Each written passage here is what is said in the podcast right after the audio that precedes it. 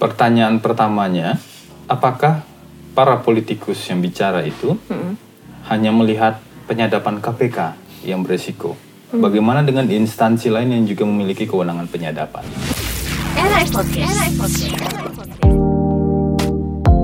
Tapi kalau di dunia kerjaan, bukan di dunia dengan personal, tapi ruang lingkup profesional, pengalaman tersulitnya apa? Setiap hari itu pasti ada pengalaman tersulit karena kita bergelut dengan pengelolaan informasi. Kalau bicara soal informasi, pertama informasi itu harus benar. Betul. sekali KPK menyampaikan informasi yang keliru misalnya soal status orang gitu pasti itu akan berpengaruh dengan kredibilitas dan sulit sekali sekarang ini untuk melakukan ralat kecuali dalam waktu yang sangat cepat yang kedua sekalipun anda punya informasi yang benar belum tentu semua informasi bisa disampaikan. Karena kita bicara soal proses hukum yang tidak bisa 100% dibuka kecuali di sidang ya. Soal penyidikan misalnya. Sebagian informasi sudah dibuka. Siapa tersangkanya eh, inisialnya kemudian karakteristik kasusnya apa saja poin-poin pokok kasusnya apa saja. Tapi nggak boleh dibicarakan materi pemeriksaannya apa secara detail begitu sementara teman-teman media pasti ingin sekali menggali itu. Jadi kita bicara tentang meskipun anda tahu 10 tapi belum tentu 10 bisa anda sampaikan. Memilah itu agar tetap bisa bertanggung jawab pada publik di satu sisi dan di sisi lain agar penanganan perkara tidak terganggu itu dilema dalam akses informasi. Dan itu ditimbang setiap hari. Makanya itu ada template-template itu ya mas ya? Kalau template itu Template-nya Mas memang Febri perlu ya? dikoleksi nanti. Iya, itu kayaknya Mas Febri bagus dibikin buku mas. Template itu. Jadi 100 template Template. tahun pertama Iya, gitu. Febri Diansa gitu kan bagus mas. Nanti kalau ada wartawan yang tanya, tolong silakan template nomor 27. Iya. Ngelanjutin buku pertama yang udah dipublis kan? Terus kalau misalnya tadi kan Kak Tasya juga bilang tentang, tentang template tuh. Aku jadi penasaran sama satu template. Kalau misalnya Mas Febri lagi kebingungan menjawab sebuah pertanyaan yang mungkin entah sulit atau misalnya Mas Febri belum tahu atau mah Mas Febri, aduh kasih tahu gak ya kasih tahu gak ya? Itu Mas Febri bakal gimana sih Mas? Pertama ditanya lagi tadi pertanyaannya apa? itu akan memberikan waktu pada Anda untuk berpikir apa jawabannya. Habis itu ada Tasya pernah mengalami ketika doorstop gitu. Sering sekali. Selain kadang-kadang juga benar-benar lupa, tapi kadang-kadang itu bisa agak memberikan waktu untuk berpikir. gitu kan. Tapi ada satu prinsip dasar begini, seorang humas, seorang juru bicara, gitu, mungkin tidak harus menyampaikan semua yang ia ketahui, tapi dia harus memastikan yang ia sampaikan itu adalah kebenaran. Jadi nggak boleh bohong. Karena baffling malah ma- makin parah. Kalau bohong pasti itu jauh lebih buruk akibatnya. Aku pernah belajar itu di dunia PR, betul. Dan bagi KPK selain resiko dari aspek komunikasi, itu prinsip dasar yang harus kita pegang. gitu kan. Jadi nggak nggak boleh bohong. Lebih baik mencari padanan kata yang lain. Meskipun mungkin teman-teman juga paham. Saya belum cek ke penyidik gitu ya. Kalau saya belum cek ke penyidik ternyata sudah cek itu bohong namanya. Oh gitu kan. iya. Coba Saya sebenarnya ingin berbagi tapi nanti ketahuan. Cluenya deh, clue, clue, clue. Atau gelagat tangannya gimana gitu. Tidak boleh terbaca. Hanya orang-orang yang sangat jeli yang bisa menemukan. Kan soalnya ada kan yang bilang katanya kalau matanya itu lirikannya ke kanan berarti dia lagi bohong. dalam micro expression ya, analisis micro expression itu kelihatan biasanya gitu kan. Tidak selalu begitu itu kebanyakan. Kalau ke kanan bagaimana kanan atas atau ke kiri sedang eh, Berpikir. meng- mengkonstruksikan Mengalah, peristiwa. ya, mengolah kata betul betul. Justru seorang juru bicara mestinya tidak bisa terlihat ketika dia sedang merangkai Datar aja gitu. Berarti masih diusahakan nanti kalau misalnya kata Tasya ada info-info langsung kasih tahu ya kak ya. Oh iya, nanti. Update di podcast saya kita Iya, ya. boleh nanti saya update. Inilah tanda-tanda gitu. Ini tadi. Kayak oh iya kan tadi kan juga sering ketemu ke wartawan, dekat juga ya sama wartawan berarti Mas Febri ya. Deket, Dekat. Itu deketnya kenapa? harus dekat dengan semua wartawan. Itu adakah Harus, harus ya. adakah udang di balik bakwan di antara kedekatan itu? Banyak, tapi nggak semuanya. Karena menu bakwan itu kan tidak harus selalu dengan udang. Iya. Ada yang kan pengembangan teknologi makanan juga sudah berkembang Iya. ya, sudah mikir rupa. Ini sebenarnya bisa ditafsirkan sih kata-katanya, cuman kan Ini jadi bisa. pernah bicara sendiri ini, ya. Ini langsung lari-lari ke mana-mana. Iya. Tapi setiap kata-kata pasti menghasilkan tafsir yang sangat mungkin berbeda untuk setiap orang. Betul. Jadi yang tadi yang kedekatan ini nggak mau ditafsirkan dengan bahasa pada umumnya nih. Kan dekat sama wartawan. Ada nggak sih hal-hal yang kayak oh harus dekat sama wartawan supaya bisa ini nih, supaya bisa itu. Ada nggak alasan-alasan atau motif di balik itu? Ini kalau di KPK yang saya pahami ya, hubungan antara juru bicara atau humas dengan jurnalis itu bukan sekedar hubungan pekerjaan. Yang saya rasakan ya selama tiga tahun ini ya, termasuk dulu waktu masih di ICW, yang pertama kali diajarkan waktu saya baru masuk ICW, Febri, mereka para jurnalis itu itu bagian dari perjuangan anti korupsi. Karena memang misalnya kalau di masyarakat sipil, memang masyarakat sipil punya kewenangan? Enggak. Jadi suara publik itulah yang bisa diamplifier melalui jurnalis yang menjadi bagian dari strategi perjuangan. Di KPK lebih lagi ternyata gitu kan. Karena itu banyak orang bertanya-tanya, kenapa sih jurnalis di KPK bisa sedemikian punya rasa memiliki terhadap KPK gitu kan? Karena ternyata hubungan yang dibangun sejak dulu seperti itu. Jadi bukan hanya soal kamu bertanya apa dan saya menjawab apa, atau humas memberikan informasi melalui siaran pers begini begini begini begini, bukan. Tapi hubungan itu dibangun dari rasa kepemilikan terhadap KPK dan pemberantasan korupsi. Karena itu jurnalis di KPK kalau lagi ngeritik juga luar biasa kan ketika KPK keliru misalnya. Itu kritikannya ketika kasus tidak ada perkembangannya padahal itu krusial itu dikritik juga. Ini yang kami sebut dengan kalau disebut hubungan spesial antara humas dengan jurnalis, saya melihat ada hubungan spesial itu, tapi dalam konteks cita-cita bersama soal pemberantasan korupsi. Karena kita semua ya, terutama teman-teman yang di depan, itu kan paham ketika da- orang ditangkap dan kemudian datang, orang yang berada dalam posisi yang sangat kuat sebelum ditangkap kena OTT gitu, ditangkap kemudian keluar pakai jaket oranye, kemudian mengikuti prosesnya, kan kerasa sangat kerasa bahwa orang inilah yang membuat kerusakan di daerah tertentu karena korupsi yang ia lakukan. Betul. Peran jurnalis adalah membukanya, membuka informasi tersebut, memberitahukan pada masyarakat, sekaligus menjaga agar KPK bertindak secara benar. Hmm. Nah, KPK caranya bagaimana dari humas? Kami sampaikan informasi itu agar di ruang terbuka ini KPK dijaga oleh publik melalui jurnalis. Nah, ini hubungan yang bukan sekedar hubungan pekerjaan. Betul. Sulit sekali kita kita menyebut oh, karena datang ke KPK hanya karena mau kerja rutinitas gitu kan. Meskipun belum tentu semuanya begitu ya. Iya. Tapi yang saya alami selama sekitar tiga tahun ini seperti itu. Kalau udah kerja pakai hati jadinya sayang gitu istilahnya ya. Ya makanya yang banyak itu relasinya bukan sekedar relasi formil gitu ya. Yang teman-teman yang ngepost di sini ya, yang kalau sebagian kan ada yang mungkin Bolak-balik. tidak ngepost atau ditugaskan di sini, ditugaskan di tempat lain, jadi tidak menetap gitu. Selain agak bingung dengan perkembangan isunya, mungkin rasanya juga agak berbeda di sana gitu kan. Jadi kalau pertanyaannya seperti tadi, ya pengalaman saya tiga tahun ini justru sangat kuat aspek-aspek itu. Tadinya tuh aku kirain mungkin ada bisa dekat karena dulunya Mas Febri pengen jadi jurnalis. Jadi kayak, aduh pengen tahu deh kerjaan jurnalis tuh pada kenyataannya atau sekarang tuh kayak gimana gitu. Ada kepikiran gak sih buat balik nulis lagi gitu? Saya dulu sebelum di KPK rutin nulis, Betul. tapi artikel ya, Iya. artikel di media massa. Kalau sekarang itu nggak mungkin. Buat Pengen nulis lagi. aja susah. Nggak banyak hal ya. Kalau nulis, apakah ini pendapat pribadi, pendapat lembaga dan lain-lain itu pasti akan jadi perdebatan ya. Apakah pengen nulis lagi? Pasti saya pengen nulis lagi. Tapi yang perlu kita pahami, mau jadi pegawai KPK di penyidikan, penyelidikan, di humas, jurnalis atau CSO, kita so- hanya soal punya tempat yang berbeda saja dalam mencapai satu tujuan bersama. Kesadaran itu saya kira itu terbangun. Berarti ka- kalau sekarang ditanya ada kemungkinan nggak kalau misalnya nanti udahan dari KPK bakal jadi wartawan? Penulis deh penulis. Penulis kalau nggak. Kalau menulis ya itu pasti akan eh, menulis ya. Karena dengan menulis itu kita sebenarnya sedang mengajak banyak orang untuk mungkin melakukan sesuatu atau mengembangkan sebuah ide. Dan kalau ide itu sudah diterima bersama-sama bisa jadi sebuah gerakan dan perubahan akan terjadi kalau gerakan terjadi kan. Jadi banyak hal yang sebenarnya bisa dilakukan di sana. Tapi belum ada kepikiran untuk fokus di dunia itu aja nantinya. Belum belum tahu. Sekarang kan masih melaksanakan tugas yang ada dulu. Kira-kira bakal sampai kapan melaksanakan tugas yang akan ada ini? Ada prediksi nggak?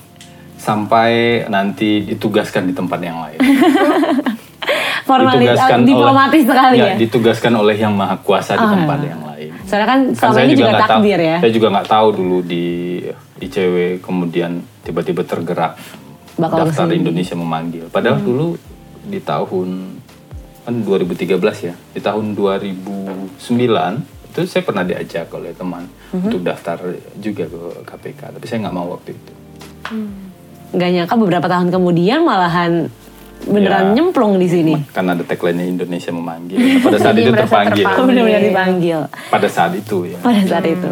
Terus kalau misalnya ditanya pertanyaan terlucu yang pernah didapetin selama ini dari wartawan atau dari orang lain yang keinget sampai sekarang, ada nggak mas? Pasti ada. Ini aja barusan ketawa. Ada beberapa sih sebenarnya. ada suatu hari ada konferensi pers, ada pimpinan pada saat itu dan ada seorang jurnalis yang mungkin karena terlalu capek gitu ya. Waktu itu kita konferensi malam, Terlalu lelah. terlalu lelah dan kemudian eh, tertidur di ruangan Oh, oke. konferensi. Tapi setelah itu dia bertanya gitu kan. Apakah itu? Dan mungkin tidak saya sebutkan pertanyaannya. Oh, ya penasaran jadinya ya. Nanti kalau disebutkan pertanyaan dia dia langsung dengar begitu.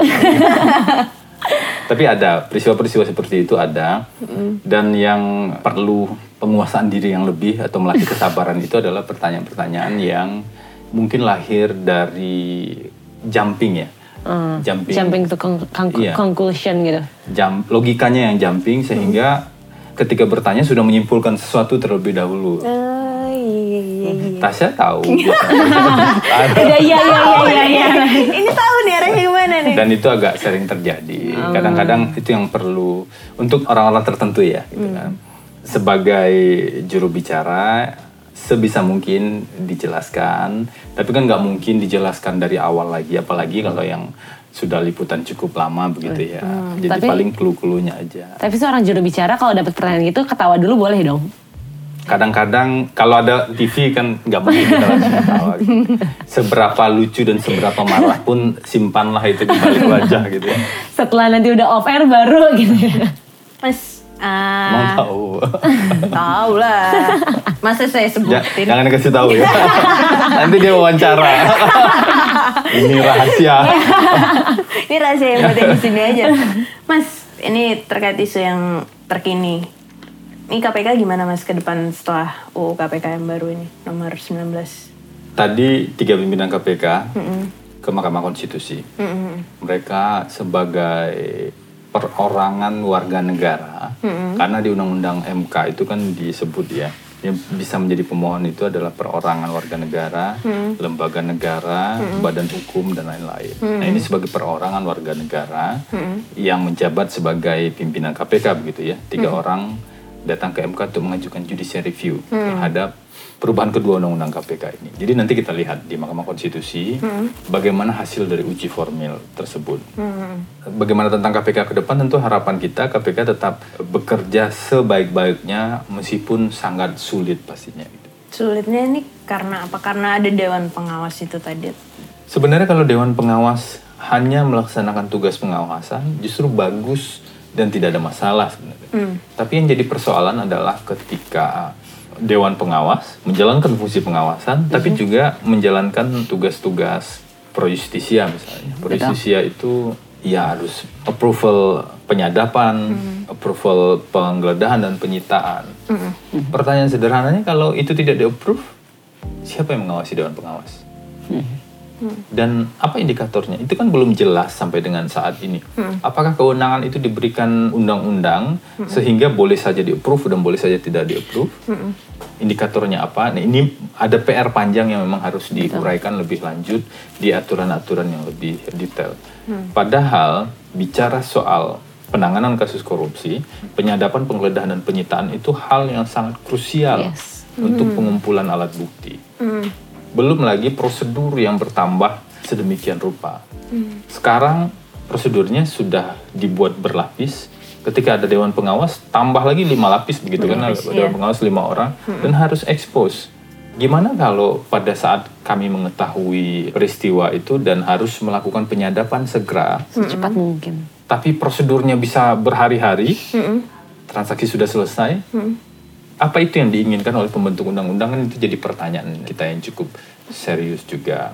Kenapa? Karena kasus korupsi itu kan punya karakteristik sangat kompleks, dikerjakan oleh orang-orang yang memang memahami pekerjaannya gitu kan. Makanya disebut dengan kejahatan kerah putih gitu. Jadi orang-orang pintar yang melakukan korupsi itu mereka yang paham betul di mana celah pekerjaannya, dia yang melakukan korupsi karena itu melekat di jabatannya. Jabatannya. Dan juga lintas negara, Iya. prosesnya bisa sangat cepat. Tuh. Apakah kejahatan yang punya karakteristik yang sangat unik dan bahkan ada yang menyebut sebagai extraordinary crime ini bisa dihadapi dengan undang-undang yang biasa-biasa saja, kewenangan yang biasa-biasa saja, bahkan dipersulit. Ini, ini tantangan dan kendala ke depan yang mungkin mau tidak mau harus diselesaikan nantinya. Ada 26 poin yang kami identifikasi ya, Iya. Yang berisiko melemahkan kerja KPK ke depan. Mas, ini yang soal penyadapan itu beberapa politisi kan sempat ngomong kalau KPK ini soal penyadapannya ini harus di benar-benar diawasi gitu karena bukan nggak mungkin dia bahkan bisa menyadap menyadap presiden gitu. Nah, Mas sendiri kalau ngeliat penyadapan nih emang segampang itu apa untuk melakukannya gitu? Pertanyaan pertamanya, apakah para politikus yang bicara itu hanya melihat penyadapan KPK yang beresiko? Bagaimana dengan instansi lain yang juga memiliki kewenangan penyadapan? Apakah perhatian dan upaya untuk mengontrol penyadapan itu sama kuatnya antara KPK dengan instansi yang lain? Itu pertanyaan yang perlu diajukan balik sebelum dijawab sebenarnya pada para politikus itu.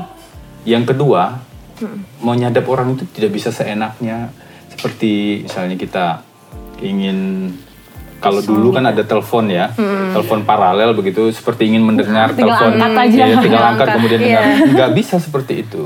Ada prosedur panjang yang harus dilakukan, ada kerjasama dengan operator yang harus dilakukan, ada aspek teknis yang harus dipenuhi.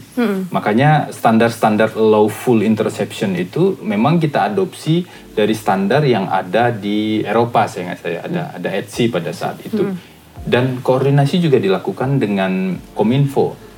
Bahkan sebelum ada putusan MK tentang Undang-Undang ITE, kami intens sekali koordinasi dengan Kominfo dan bahkan meminta agar Kominfo melakukan audit terhadap penyadapan yang dilakukan oleh KPK. Dan Jadi audit- auditnya pasca ya. Jadi setelah dilakukan dilihat prosedurnya tanpa melihat substansi ya. Kalau substansi kan domain penegak Iya, hukum gitu. Betul. Jadi prosedurnya, standarnya dan lain-lain sehingga bisa terlihat di sana penggunaan alat, prosedur formil dan lain-lain. Pertanyaan yang sederhana, apakah instansi lain penyadapannya diaudit? Apakah misalnya Kominfo atau DPR atau instansi lain yang berwenang mengawasi mengetahui soal hal itu? Nah, ini yang kemarin kami sampaikan. Kalau kita bicara soal penyadapan dan akuntabilitas soal penyadapan, mestinya kita bicara lebih serius. Misalnya MK kan bilang perlu undang-undang penyadapan. Maka itu berlaku untuk semua instansi. Penyadapan di KPK selalu menjadi perhatian, kami duga, karena ketika bukti penyadapan kami hadirkan di persidangan, bantahan-bantahan atau ngelesnya para terdakwa itu selalu gugur dan terpatahkan di persidangan. Karena buktinya udah nyata banget. Iya, dulu ada yang bilang, lo saya terima uang itu jual beli permata gitu kan. Lo di komunikasi anda nggak anda nggak bilang begitu. Bahkan ada yang bilang, oh komunikasi saya waktu itu kan saya bercanda gitu kan. Loh, anda komunikasi bukan hanya sekali loh, anda komunikasi berkali-kali. Dan kemudian eh, ternyata itu dibuktikan di proses persidangan. Misalnya begitu. Terus Mas Pep, kalau soal Dewan Pengawas sendiri, balik lagi ke Dewan Pengawas. Itu kan nanti kewenangannya pimpinan untuk melakukan penuntutan, penyidikan akan hilang kan? Digantikan oleh Dewan Pengawas.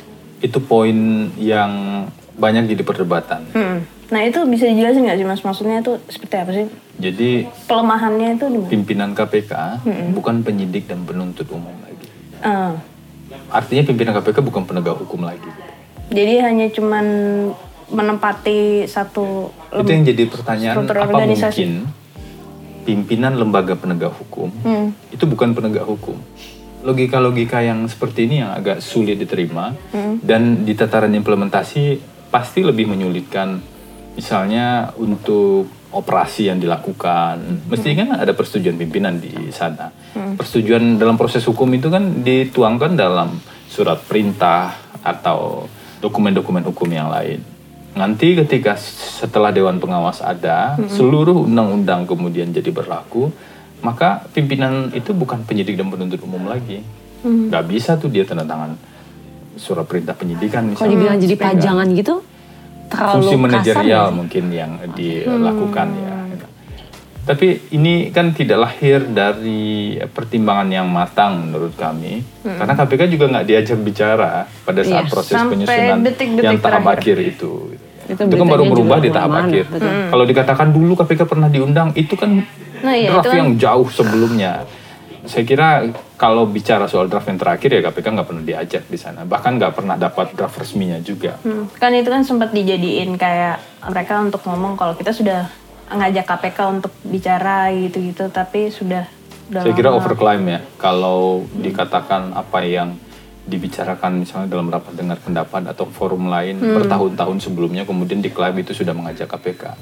Karena kalau yang kita lihat prosesnya mestinya dihitung sejak DPR di paripurna menyatakan ada RUU sebagai inisiatif dari DPR. Berbeda dengan sebelumnya. Sebelumnya undang-undang itu bukan inisiatif DPR, baru sejak paripurna kemarin itu. Nah setelah itulah kemudian Presiden mengirimkan surat Presiden Supres dan dilakukan pembahasan secara intens. KPK nggak pernah diajak sama sekali. Hmm. Mas kalau Dewan Pengawas ini kan juga nanti presiden yang akan menentukan Untuk pertama kali untuk Presiden. pertama kali presiden. Apakah kalau KPK sendiri melihat itu sebagai bentuk intervensi atau gimana? Undang-undang memberikan kewenangan itu pada Presiden. Hmm. Publik mungkin banyak yang mengkritik ada resiko pengaruh yang cukup besar dari salah satu kekuasaan gitu eksekutif untuk menentukan siapa menjadi dewan pengawas itu sah-sah saja diskusi di publik saya kira. Tapi bagi APK yang terpenting sekarang adalah kami lebih banyak melihat proses transisi yang terjadi di KPK saat ini.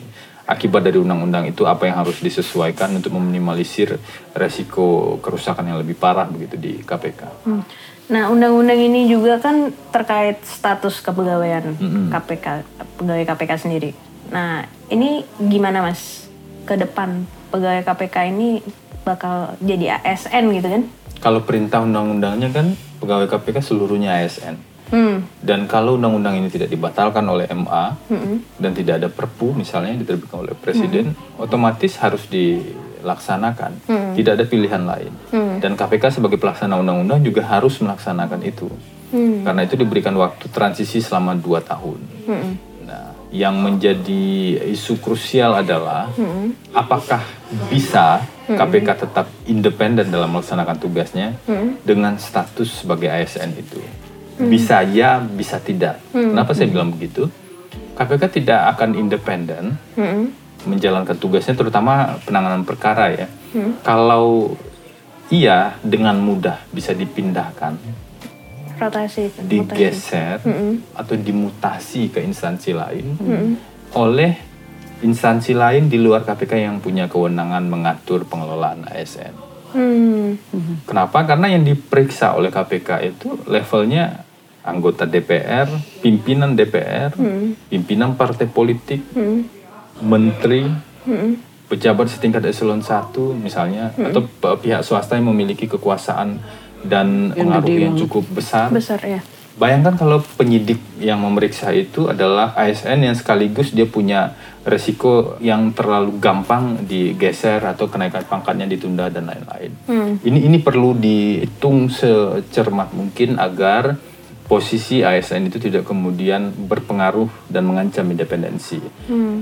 Tapi akan berbeda ceritanya kalau pengelolaannya nanti bisa dilakukan oleh KPK dan ada syarat-syarat yang benar-benar objektif yang bisa menjadi syarat orang bisa dipindahkan, digeser atau yang lain. Jadi tidak ada kekhawatiran seorang penyelidik atau penyidik ketika melakukan tugasnya.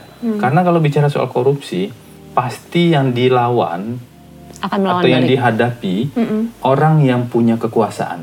Korupsi itu dilakukan oleh orang yang punya kekuasaan. Kekuasaan jabatan kah, kekuasaan uang atau kekuasaan pengaruh. Ketika kita memberantas korupsi, menangani kasus korupsi, yang kita lawan adalah orang-orang di level itu. Hmm. Apa mungkin upaya penanganan kasus korupsi itu dengan segala tantangan yang luar biasa dilakukan oleh orang-orang yang berada pada posisi rentan? Iya. Nggak mungkin. Nggak mungkin. Berbahaya bagi penyidiknya, berbahaya juga bagi pengungkapan perkaranya. Karena itu ini perlu jadi concern yang sangat serius. Hmm, Oke.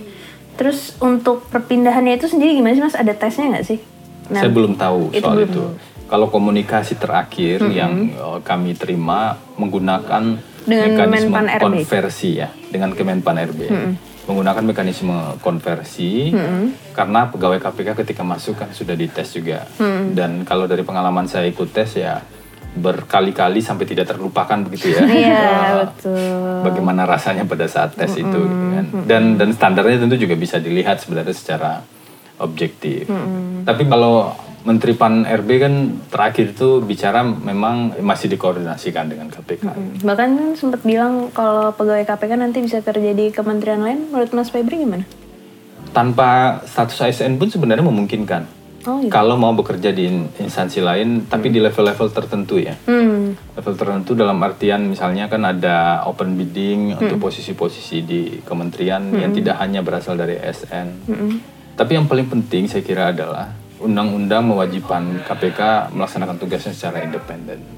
Soal penempatan atau bagaimana meletakkan pegawai-pegawai KPK di BUMN, di kementerian itu mungkin-mungkin saja bisa dilakukan dengan catatan pelaksanaan tugas KPK-nya juga harus dilaksanakan dengan benar dulu. Oke. Soal lain mas, soal LHKPN ini sekarang gimana mas? Udah banyak yang lapor kan ya abis pelantikan menteri-menteri baru nih. Udah banyak yang lapor atau gimana? Sekarang mekanisme pelaporan LHKPN kan agak berbeda ya. Jadi mereka yang dulunya pejabat negara, eh, penyelenggara negara ya bahasa undang-undangnya, mereka yang dulunya pejabat dan sudah pernah lapor LHKPN untuk tahun 2019 ini, maka dia tidak perlu lapor lagi. Cukup nanti pelaporan periodik di awal tahun 2020 aja. Tapi kalau ada yang eh, dari swasta gitu tidak pernah melapor sama sekali, baru menjadi penyelenggara negara, maka tentu wajib lapor dalam waktu tiga bulan ini. Ada sejumlah menteri dan wakil menteri yang sudah memasukkan laporannya, sudah lengkap. Ada yang masih melengkapi draft begitu. Jadi artinya kalau draft ini dia sudah punya akun ILHKPN, Iya. sudah masuk ke website ILHKPN, sudah mulai mengisi, tapi ada uh, Belum kekurangan selesai. kekurangan masih proses begitu. Itu sudah juga cukup banyak ya. Dan ada tapi ada beberapa yang masih belum Sama sekali. sama sekali uh, sampai dengan saat ini. Melaporkan. Kalau mereka sendiri tuh alasan lama melaporkannya atau kadang bahkan abai nggak ngelaporin gitu, itu apa sih mas sebenarnya? Sebenarnya tingkat kepatuhan pelaporan LHKPN tahun ini itu meningkat cukup signifikan dari tahun sebelumnya. Hmm. Karena ini sebenarnya kan upaya pencegahan ya. Jadi kalau memang banyak pihak bilang agar KPK lebih maksimal melakukan pencegahan, LHKPN ini salah satu, Salah satu. uh, upaya pencegahan itu sebenarnya gitu kan. Jadi cukup uh, signifikan tapi ada juga yang uh, mungkin saja resisten karena hartanya terlalu banyak begitu. Jadi agak sulit mengidentifikasinya. Bingung gitu ya, Mungkin ya, bingung, tapi ini iya, mungkin ya.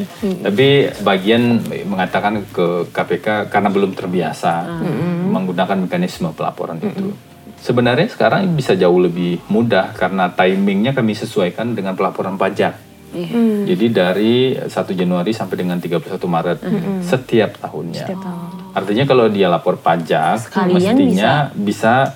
tinggal dikonversi aja Iya. untuk pelaporan LHKPN-nya. Karena informasinya kurang lebih eh, Mirip sama. ya sama. Hmm. Kalau ada yang nggak ngelaporin LHKPN kena Sanksi. hukuman sanksi gitu. Tergantung komitmen atasannya bagi pejabat publik.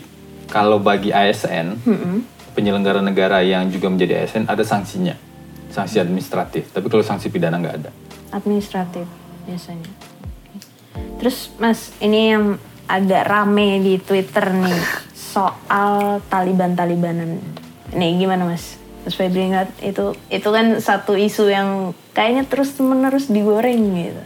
Isu ini sebenarnya sudah cukup lama ya eh, kami dengar dan dari analisis yang kami lakukan isu Taliban, isu radikalisme bisa kami katakan itu tidak cukup berdasar dan memang digunakan untuk menyerang kredibilitas KPK Oleh buzzer. oleh berbagai pihak yang tidak senang dengan KPK. Kenapa? Karena pada saat kami mengundang kepala BNPT, itu dijelaskan apa sih indikator radikalisme dan bagaimana fase-fasenya sampai pada yang paling ekstrim menjadi teroris begitu. Misalnya orangnya ketika ada pertemuan-pertemuan seperti ini eh, tiba-tiba menyendiri. gitu. Sekali kalau sekali menyendiri mungkin dia sedang patah hati pada saat itu. Sedang galau. Sedang galau. gitu kan. Tapi lama-lama orang-orang seperti ini ciri-cirinya ya dia menyendiri dan sulit menerima perbedaan pendapat. Artinya dia tidak toleran dengan perbedaan pendapat, perbedaan keyakinan, perbedaan prinsip dengan teman-temannya yang lain. Akhirnya dia pergi dan kemudian mencari pengajian-pengajian atau kelompok-kelompok elitis yang di mana ia hadir di sana dan lama-lama Merasa nyaman di sana. yang ia terima hanya kebenaran yang ada di sana. Sampai akhirnya ketika dia berada pada posisi tertentu, keyakinannya dia, dia bisa melakukan apa saja. Kalau indikatornya itu kami tidak menemukannya di KPK. KPK, bahwa ada pegawai-pegawai yang misalnya berjenggot ya yang Iya. sering dibicarakan atau Padahal kan bukan bukan ini ya. celana bukan cingkrang aktornya. gitu. Iya. Artis Korea juga celananya cingkrang. Oke, gitu ya. iya betul. Dan model-model sekarang juga begitu kan. Banyak yang cingkrang juga. Nah ini yang juga disebutkan oleh Pak Suardi Alis waktu itu. Keliru kalau isu radikalisme itu dibangun atas stigma dan cap fisik atau cara berpakaian. Karena bukan di sana. Bahkan ada satu video yang diperlihatkan ke kami, seluruh pegawai KPK saat itu. Bagaimana testimoni seorang pelaku bom bunuh diri di salah satu hotel di Jakarta pada Jaya saat Maria. itu. Ini kepala BNPT. Ya kepala BNPT yang memaparkan, dipaparkan di sana. Orangnya tidak berjenggot, pakaiannya biasa-biasa saja kayak orang-orang kebanyakan. Tapi pikirannya sudah dirasuki oleh keyakinan yang tidak lagi menerima dan tidak toleran dengan perbedaan pendapat dan bisa disebut radikal atau ekstrim. Jadi nggak bisa akan dilihat hanya dari penampilan fisik saja. Makanya keliru kalau bicara soal uh, Taliban. radikalisme dengan stigma-stigma jenggot. Novel misalnya Iya. diserang karena jenggotnya Berjenggot ya. tebel setelah dia pulang dari rumah sakit di Singapura gitu kan. Atau celana yang cingkrang begitu ya.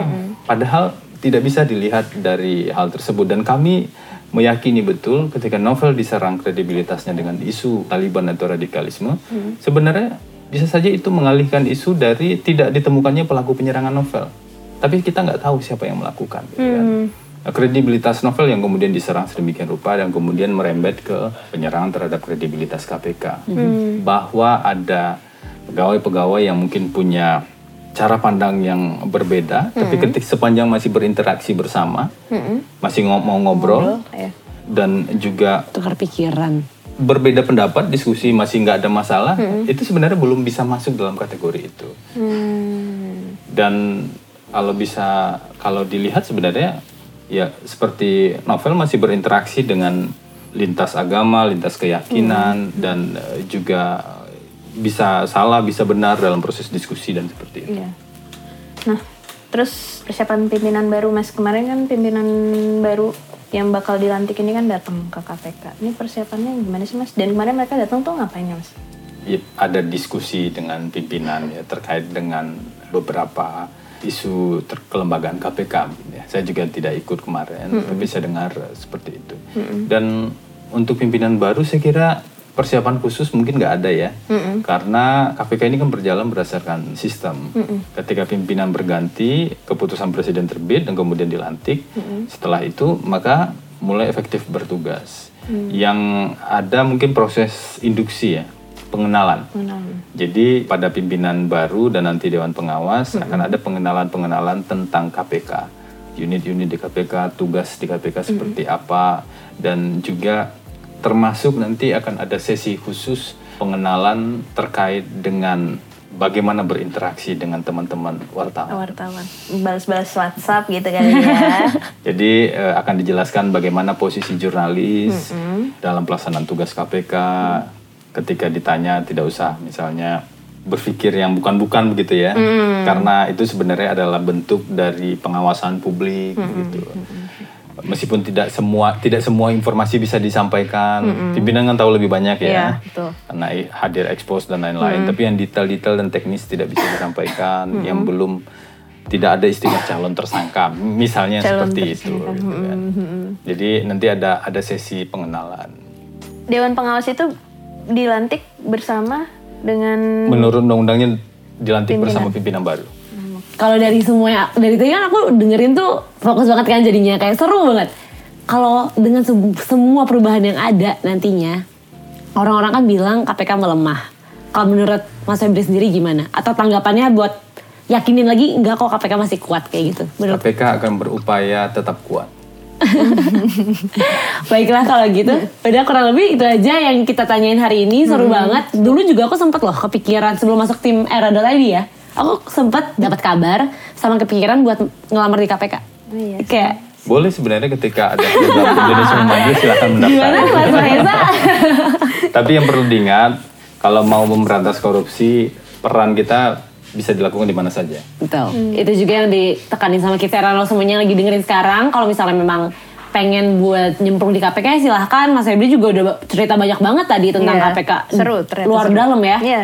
Tapi kalau misalnya memang nggak mau nyemplung di KPK-nya dari luar kayak kita-kita gini, kita sedang Bisa berusaha. Bisa, Betul. bisa. Betul. Terakhir nih Mas Febri kayaknya postur tubuhnya masih bagus banget loh Mas. Olahraga nggak sih Mas? Eh, olahraga dan berdoa sebenarnya. Berjalan kaki mungkin, rajin, rutin, apa nge-gym. Enggak sih, saya makan banyak. Saya nggak tahu Tongseng ya mas? menu menu spesial gitu. Tongseng ya? Tapi berarti uh, jaga makan kali ya. Menjaga ini, menjaga pernafasan sih sebenarnya. Jadi dari tadi tahan napas kali. Jadi kalau bisa menjaga pernafasan itu kita bisa menjaga apa eskalasi pembakaran makanan yang masuk. Kalau agak banyak gitu kan, pembakaran harus lebih tinggi. Tiba-tiba menjadi juru bicara kedokteran dan juga sejarah Ini, sejajarnya. ini saya tidak saya tidak bermaksud mau memberikan tips kepada orang tertentu. Bukan tips KPK doang, Iya, tips iya. kesehatan. Terima kasih banyak Mas Ya, Febri atas semoga tidak tidak ada yang tersinggung ya dengan eh, terutama dengan tips yang terakhir. Kita sih seneng banget malahan Di- dapat waktu. Ini lama banget kita ngobrol sama Mas Febri. lama nih. Kayak abis abis ini juga masih banyak kerjaan mungkin buat ketemu keluarganya Hmm. Update aja. ya mas abis ini ya? Habis ini sholat maghrib dulu, habis itu update. Oke siap. Semoga dengan kita dari tadi ngomongin keluarga segala macam Mas Febri bisa pulang cepat ya hari ini ya. Harap, itu harapan mungkin. setiap hari. harapan. Terima kasih banyak. Salam Terima untuk kasih. istri dan anak di rumah. Ya. Semua kita Ranau itu dia obrolannya Yolanda, Katasha dan juga Mas Febri di gedungnya KPK Merah Putih. Kalau misalnya kamu yang mau baca-baca berita tentang KPK lainnya bisa aja langsung cek di era.id atau dengerin Erain Podcast lainnya untuk narasumber-narasumber kece berikutnya. Era Podcast. Era Podcast.